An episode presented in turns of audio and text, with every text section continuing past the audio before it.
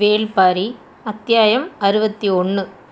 யவனத்தின் சாகச தளபதி ஹிப்பாலஸ் வஞ்சி மாநகரத்தில் வந்திறங்கினான்.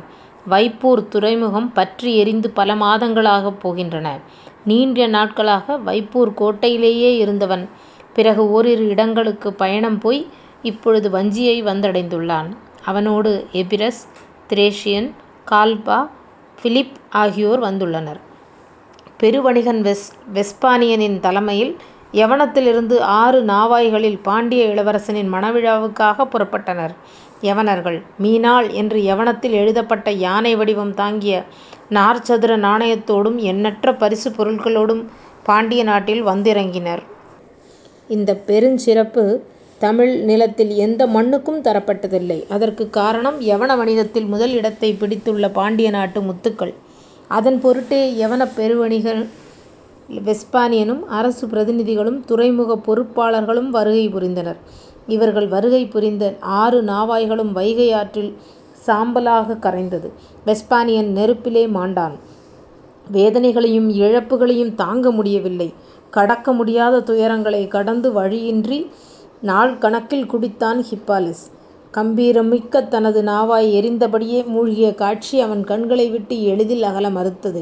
எல்லோரையும் போல இது விபத்து என்றுதான் அவன் முதலில் நிறை நினைத்தான் அதனால் ஆனால் பிறகுதான் செய்தி தெரிய வந்தது பரம்பு வீரர்கள் பற்ற வைத்த நெருப்பு என்று.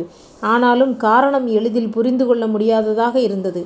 சேர அரசர்களான குடநாட்டுக்கும் குட்டநாட்டுக்கும் பரம்போடு பன்னெடுங்காலமாக பகை இருக்கிறது. பாண்டியனோடு எந்த பகையும் பரம்புக்கு இல்லையே. பிறகு ஏன் பரம்பு வீரர்கள் இந்த கொடுஞ்செயலை செய்ய வேண்டும் என்று விளங்கிக் கொள்ள முடியாததாக இருந்தது. காரணம் அறியாமல் வைப்பூர் கோட்டையை விட்டு வெளியேறுவதில்லை என்று முடிவோடு இருந்தான். செய்திகள் எல்லா முனைகளிலிருந்தும் ஹிப்பாலஸ்க்கு வந்து கொண்டிருந்தன.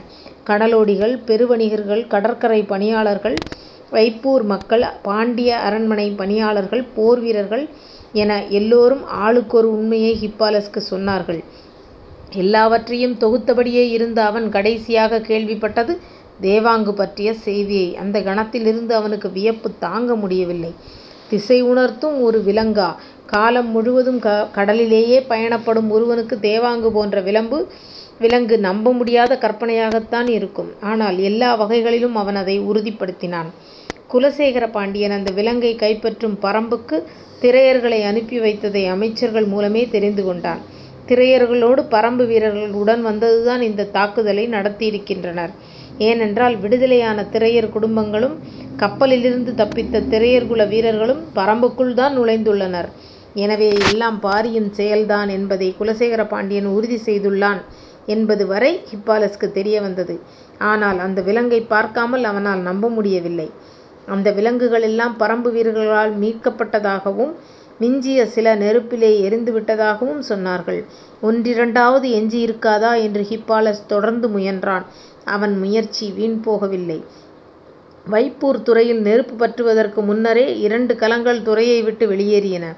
இரளித்தீவுக்கும் தெங்கின் தீவுக்கும் பயணமான அவை இரண்டிலும் தேவாங்குகள் இருந்திருக்கின்றன.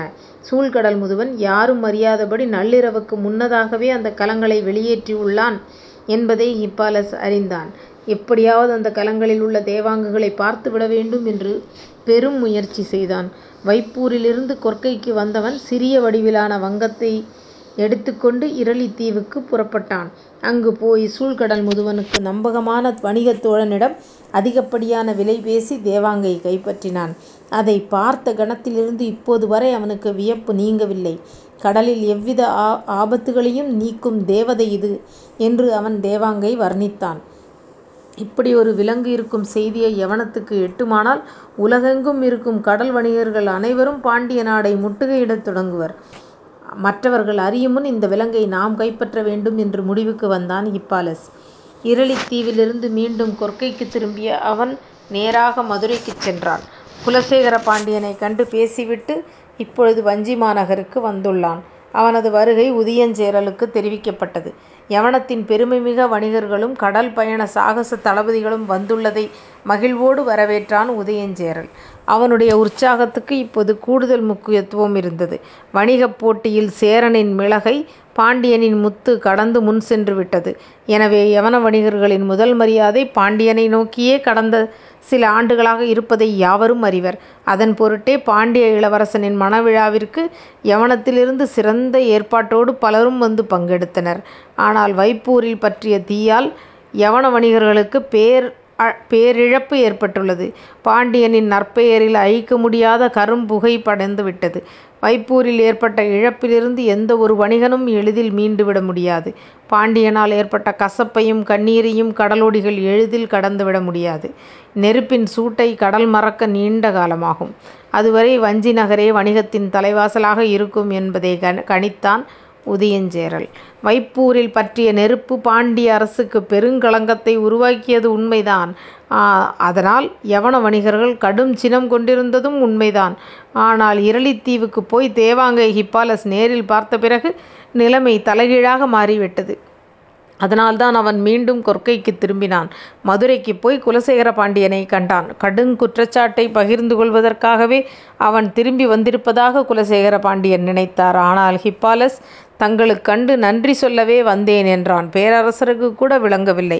காலம் முழுவதும் கடலிலேயே வாழ்வை கழிக்கும் கடல் மனிதன் நான். திசை அறியும் ஆற்றல் கொண்ட விலங்கு ஒன்று இருக்கிறது என்பதை கண்டறிந்ததற்காகவே உங்களை கண்டு நான் நன்றி சொல்வேன். பாண்டிய பாண்டிய நாட்டு வானியல் அறிஞர்களின் ஆற்றல் பற்றி நிறையவே கேள்விப்பட்டுள்ளேன். எமது நாட்டின் மூத்த அறிஞர்கள் பாண்டியன்களை பற்றி எண்ண எண்ண எண்ணற்ற குறிப்புகளை எழுதி வைத்துள்ளனர். நாட்டை முப்பத் முந்நூற்றி அறுபத்தைந்து பாதங்க பாகங்களாக பிரித்து நாள்தோறும் ஒவ்வொரு பாகத்தில் குடியிருப்பவர்கள் அரசுக்கு திரை கட்ட வேண்டும் என்று விதி செய்தவர்கள் பாண்டியர்கள். பல தலைமுறைக்கு முன்பே ஆண்டை நாள் கணக்கில் துல்லியமாக பகுத்து அதை நிர்வாகத்தோடு இணைத்த அறிவு பாண்டியர்களுடையது என்று எழுதி வைத்துள்ளனர். உங்களின் வானியல் ஆற்றலை நாங்கள் கேள்விப்பட்டுள்ளோம். ஆனால் திசை காட்டும் விலங்கொன்று இருக்கிறது என்பதை கண்டறிந்த உங்களின் பேரறிவுக்கு எங்களின் மரியாதையை செலுத்துகிறோம். நீங்கள் கண்டறிந்தது மகத்தான ஒன்று. கடல் இருக்கும் வரை இந்த கண்டுபிடிப்புக்காக பாண்டிய பேரரசின் புகழை உலகம் பாடும் என்றான் ஹிப்பாலஸ். அவமான உணர்வால் துவண்டு போயிருந்த குலசேகர பாண்டியனுக்கு மீண்டும் புத்துணர்வு ஊட்டுவதாக இருந்தது ஹிப்பாலஸின் பேச்சு. பரம்பின் மீதான பழிவாங்கும் உணர்வு கொழுந்துவிட்டு எரிந்து கொண்டிருக்கும் நேரத்தில் அவன் இன்னொரு பரிமாணத்தை அவன் வழங்கினான். நீண்ட காலமாக தமிழ் நிலத்துக்கும் யவனத்துக்கும் இடையில் கடல் வணிகம் நடக்கிறது. நுரைதள்ளும் கரைவழி பயணமாக இரு நிலத்து கடலோடிகளும் பல தலைமுறைகளாக கழித்துவிட்டனர். இரு நாகரிகங்களும் எண்ணற்றவற்றை பணி பரிமாறிக்கொண்டிருக்கின்றன. ஆனால் இந்த இரு நிலப்பரப்பில் இருப்பவர்களும் ச கண்டு வெறிதும் வியக்கும் கண்டுபிடிப்பாக தேவாங்கு இருக்கிறது. சாகச தளபதி என்று உலகெங்கும் பெயர் பெற்ற ஹிப்பாலஸ் தமது மிகப்பெரிய நாவாய் எரிந்த துயரை கடந்து கண்டறியப்பட்ட தேவாங்குக்காக தன்னை வணங்கி நிற்கிறான் என்றால் அது எளிதான ஒன்றல்ல. ஹிப்பாலஸும் குலசேகர பாண்டியனும் அடுத்து நடக்க வேண்டியவற்றை பற்றி நிறைய பேசினர். அதன் தொடர்ச்சியாகத்தான் இப்போது உதியஞ்சேரலை பார்க்க வந்துள்ளான். பரம்பின் மீதான உதியஞ்சேரலின் போர்த்திட்டங்களை பற்றித்தான் அவன் உரையாடினான். ஹிப்பாலஸுடன் எபிரஸ், த்ரேஷியன் இருந்தனர். குடநாட்டு அமைச்சன் கோளூர் சாத்தன் கொல்லிக்காட்டு விதையை பெற்றுத்தருவதாக கூறி பரம்புக்கு சென்று பாரியிடம் வணிகம் பேசியதையும் அதன் பொருட்டு கைதுண்டிக்கப்பட்டதையும் கூறிய அவர்கள் குடநாட்டினர் இப்போது உதியஞ்சேரலோடு இணைந்து பரம்புக்கு எதிராக செய்யும் முயற்சியை பகிர்ந்து கொண்டனர். யவனர்கள் இங்கு நிகழும் எல்லாவற்றையும் அறிந்து வைத்துள்ளது உதியஞ்சேரலுக்கு வியப்பளிக்கும் ஒன்றாக இருந்தது. பல தலைமுறைகளாக செழித்தோங்கி இருக்கும் வணிகம் அரசியலுக்குள் ஆழமான வேர்களை செலுத்தியிருக்கும் என்பதை அவன் அறிவான். ஆனால் பாரியை எப்படியாவது வீழ்த்திவிட வேண்டும் என்று நீண்ட நெடுங்காலமாக சிந்தித்து செயல்பட்டு கொண்டிருப்பது குட்டநாடு. உதியஞ்சேரலின் தந்தையான செம்மாஞ்சேரலை கொன்றழித்தவன் பாரி. அதற்கு பல காலத்துக்கு முன்பே பகை தொடங்கிவிட்டது. உதியஞ்சேரல் பட்டமேற்ற பிறகு பல்வேறு முயற்சிகளை தொடர்ந்து மேற்கொண்டு வருகிறான். அவனோடு முரண்பட்டு விலகியிருந்த குடநாட்டு வேந்தன் குடவர் கோவும் இப்போது இணைந்து செயல்பட முனை முன்வந்துள்ளான். இந்த சூழலை மிகவும் எதுவாக மாற்றியுள்ளது உதியஞ்சேரல் எண்ணிக்கொண்டிருக்கும் போதுதான் வைப்பூரின் மீதான பாரியின் தாக்குதல் நடந்துள்ளது. எதிரிகளின் எண்ணிக்கையை பாரி போதுமான அளவுக்கு அதிகப்படுத்தி கொண்டான். இதைவிட நல்ல காலம் இனி வாய்க்காது என்று உதியஞ்சேரல் நினைத்து கொண்டிருந்த போதுதான் ஹிப்பாலஸ் வந்து சேர்ந்தான். பேரியாற்றங்கரையின் நெடுவர் மன்றத்திலே நடந்தபடியே இருவரும் பேசிக்கொண்டிருந்தனர். வைகையின் தென்கரை படித்துறையிலிருந்து நிலைமாடத்தில் தனித்திருந்த குலசேகர பாண்டியன் பொழுது கவிய காத்திருந்து ஆற்றங்கரை எங்கும் கூடு திரும்பும் பறவைகளின் கீச்சொலி கேட்டுக்கொண்டிருந்தது. வைகை சீற்றமின்றி ஓடிக்கொண்டிருந்தது. ஆனால் குலசேகர பாண்டியனின் எண்ண ஓட்டம் அப்படி அல்ல, அது கட்டுக்கடங்காமல் இருந்தது. நீண்ட நெடும் அரசியல் அனுபவம் அவருடைய எண்ணங்களை வழிநடத்த முடியாமல் திணறியது. அவர் சிறிது நேரம் நடப்பதும் பின் உட்கார்வதுமாக இருந்த அவர் உடனே எழுந்து நடப்பதுமாக இருந்தார். தொலைவில் காவல் வீரர்கள் நின்றிருந்தனர். அவர்களை கடந்தே முசுக்குந்தரும் மற்றவர்களும் நின்றிருந்தனர். யாரும் நெருங்க முடியாத சீற்றம் கொண்டிருந்தார் பேரரசர். ஓடும் வைகை மூழ்கும் கலங்களை கண்களுக்கு காட்டி காட்டி மறைந்து கொண்டிருந்தது. அவர் தனிமையில் சிந்திக்கவும் ஓய்வெடுக்கவும் எவ்வளவோ இடங்கள் உண்டு. ஆற்றங்கரை மண்டபத்துக்கு போனால் வைப்பூரின் நினைவே மீண்டும் மீண்டும் வரும்.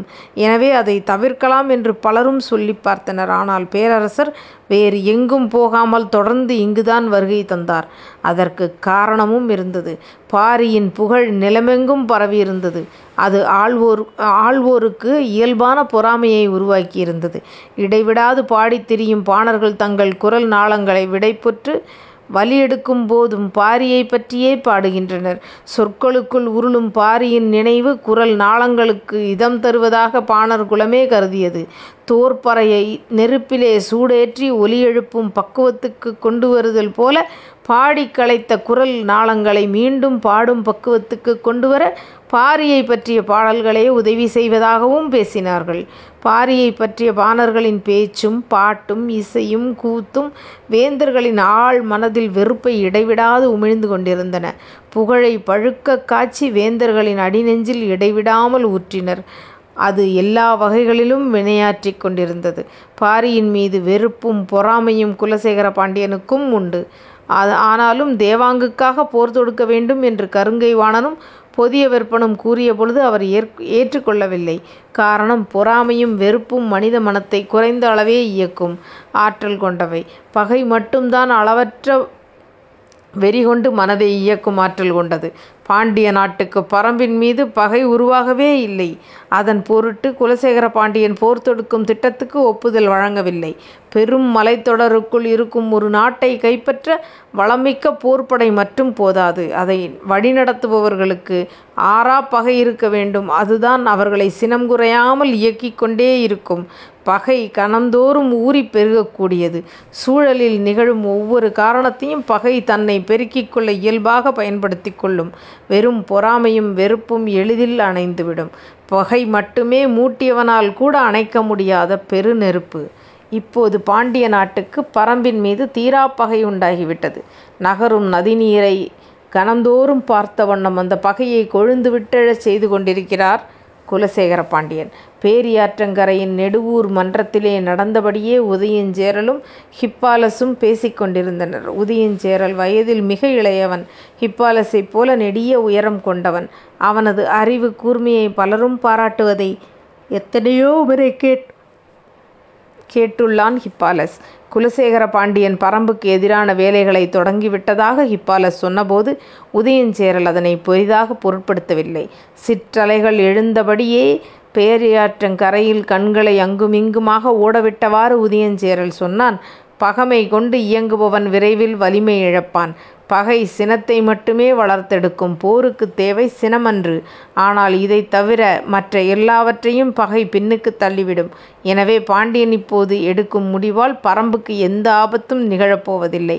உதியஞ்சேரலின் உரை கேட்டு அதிர்ச்சியானான் ஹிப்பாலஸ். பறந்து வந்த மீன் கொத்தி ஒன்று சட்டென மீன் கொத்தி தூக்கியபடி பறந்த பறந்ததை பார்த்தபடி உதியஞ்சேரல் சொன்னான். தேவாங்கின் ஆற்றலை கண்டறிந்து பாண்டியனின் அறிவு கூர்மையை காட்டுகிறது. ஆனால் அதை பிடித்து வர திரையர்களை அனுப்பியது மலைமக்களை பற்றிய அறிவற்ற தன்மையை காட்டுகிறது. ஹிப்பாலஸ் புரியாமல் விழித்தான். நாம் இவ்விடம் வந்து இரு பொழுதுகளாகின்றன. அந்த மீன்கொத்தி நீண்ட நேரம் நாணலில் உட்கார்ந்திருந்து பிறகு அதன் மரக்கிளையில் போய் உட்கார்ந்தது. காற்றிலே வட்டமிட்டு கொண்டிருந்தது. ஏதோ ஒரு கணத்துக்காக அது காத்திருந்தது. அந்த கணம் வந்தவுடன் மலையின் மேலிருந்து பாய்ந்திறங்கும் வீரனைப் போல காற்றை கிழித்து கண்ணிமைக்கும் நேரத்தில் மீனை கவ்வி தூக்கியது. நீருக்குள் இருக்கும் மீனை நீரை விட்டு வெளியே எடுக்கும் ஒரு உயிரினம் வேட்டையாடுவதைப் போல சவால் நிறைந்தது வேறெதுவும் இல்லை. நீரின் மேற்பரப்பில் நீந்து கொண்டிருக்கும் மீன் மீன்கொத்தியின் அலகை தாண்டிய ஆழத்துக்கு போகும் முன் காற்றை கிழித்து கீழிறங்கி வர வேண்டும். அப்படியென்றால் எவ்வளவு துல்லியமான கணிப்பு தேவை! பார்வையின் கூர்மை, சிறகு அசைக்கும் வேகம், கொத்தி தூக்கும் அலகின் துடிப்பு எல்லாம் ஒருங்கிணைய வேண்டும். ஆனால் எந்த காத்திருப்பும் ஆயுத்தமும் இல்லாமல் கடகடவென காட்டுக்குள் இறங்கி போக முடிவெடுத்தான் பாண்டியன். அவனது அறியாமை எல்லையற்றது என்றான் உதியஞ்சேரல்.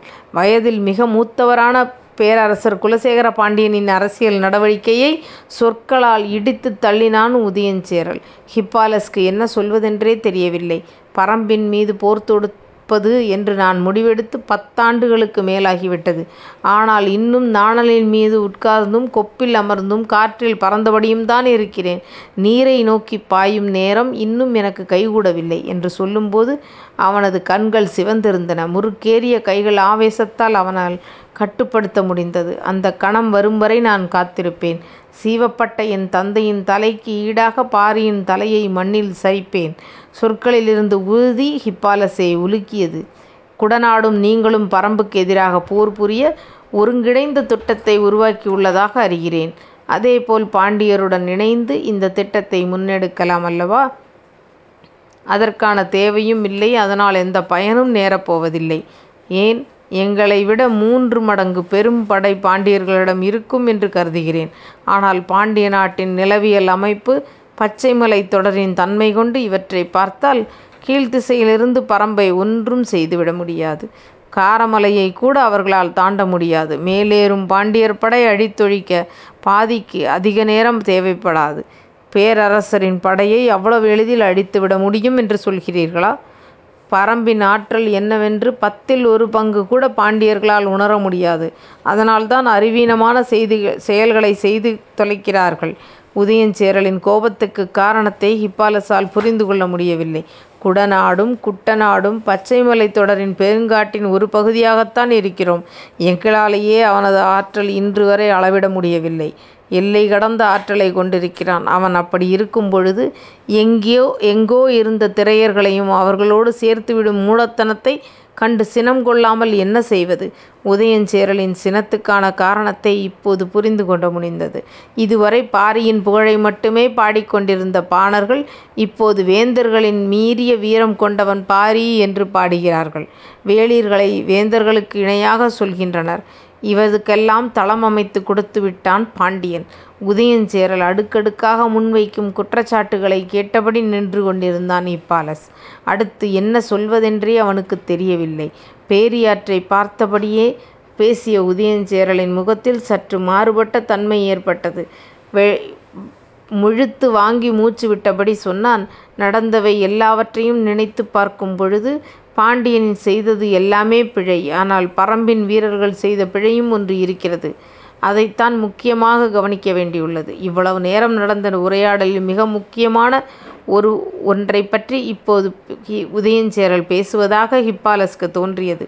சற்றே ஆர்வத்தோடு கேட்டான், என்ன அது? இளமாறனை வெட்டி வீசியது. ஹிப்பாலஸ் வியப்பு நீங்காமல் பார்த்தான். மயூர் கிழாரின் மகன் இளமாறனின் தலையை வெட்டி வீழ்த்தியதன் மூலம் வேங்கள் நாட்டின் பகையை தேடிக்கொண்டனர். எந்த காரணம் கொண்டும் பரம்புக்கு தீங்கு செய்ய மாட்டோம் என்று உறுதி பூண்ட குலம் அது. ஆனால் இன்று வேங்கள் நாட்டு தலைவர் மயூர் கிழார் தன் மகனின் சாவுக்கு பழி தீர்க்க சூளுரைத்துள்ளார். வேங்கள் நாட்டின் பல ஊர்கள் பச்சைமலை தொடரில் உள்ளடங்கியுள்ளனர். பரம்பின் ஊர்கள் பலவற்றோடு அந்த மக்களுக்கு நல்ல உறவு உள்ளது. இது எங்களுக்கு கூட கிடைக்காத வாய்ப்பு. ஹிப்பாலஸின் கண்கள் அசைவற்று அவனையே பார்த்து கொண்டிருந்தது. உதியஞ்சேரல் இறுதியாகச் சொன்னான், குலசேகர பாண்டியன் சரியாக திட்டமிடுவனாக இருந்தால் பாரியின் முடிவை தீர்மானிப்பவனாக மயூர் கிழாரை மாற்ற முடியும். அடுத்த அத்தியாயம் நாளைக்கு பார்க்கலாமா?